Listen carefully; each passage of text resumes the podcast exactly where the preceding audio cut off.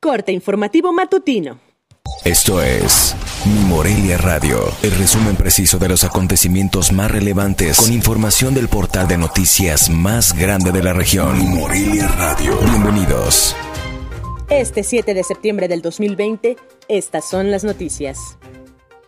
En contraste con el proceso electoral 2018, el tope de gastos de campaña para candidatos a diputados locales e integrantes de los cuerpos edilicios de los ayuntamientos para el proceso electoral 2021 en el estado incrementará 1.5%, cifra correspondiente a la inflación que tuvo el Índice Nacional de Precios al Consumidor. Así lo señaló la consejera del Instituto Nacional Electoral de Michoacán, Viridiana Villaseñor Aguirre.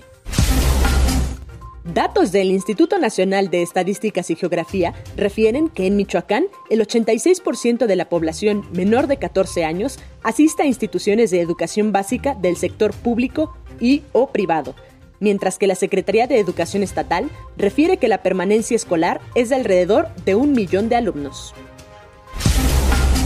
A las 10:24 del pasado domingo se declaró el inicio formal del proceso electoral ordinario 2020-2021 en Michoacán, por medio del cual se van a renovar 2.007 cargos de representación popular en una jornada de votaciones libres y secretas programadas para el 6 de junio del próximo año.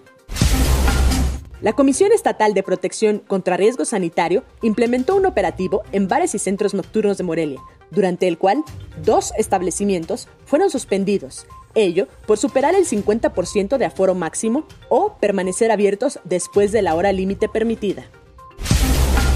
La plantilla completa y el uniforme del equipo de Aguacateros de Michoacán se presentarán el próximo miércoles 9 de septiembre, a unos días de su debut en la temporada 2020 de la Liga Nacional de Baloncesto Profesional, ante Astros de Jalisco.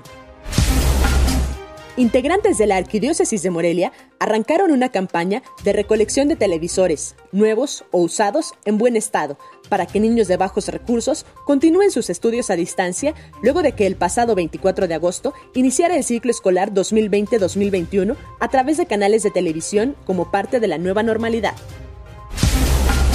El representante del colectivo Michoacán es Diversidad, Raúl Martínez Rojas, aseguró que Michoacán está llegando a los 9.000 casos de contagios por el virus de inmunodeficiencia humana desde 1985 a la fecha, y de estas cifras hay un promedio de 1.100 personas que no están en tratamiento médico.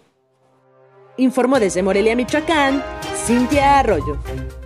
Esto fue Mi Morelia Radio. Te invitamos a que estés siempre bien informado. www.mimorelia.com. Mi Morelia Radio. Hasta la próxima.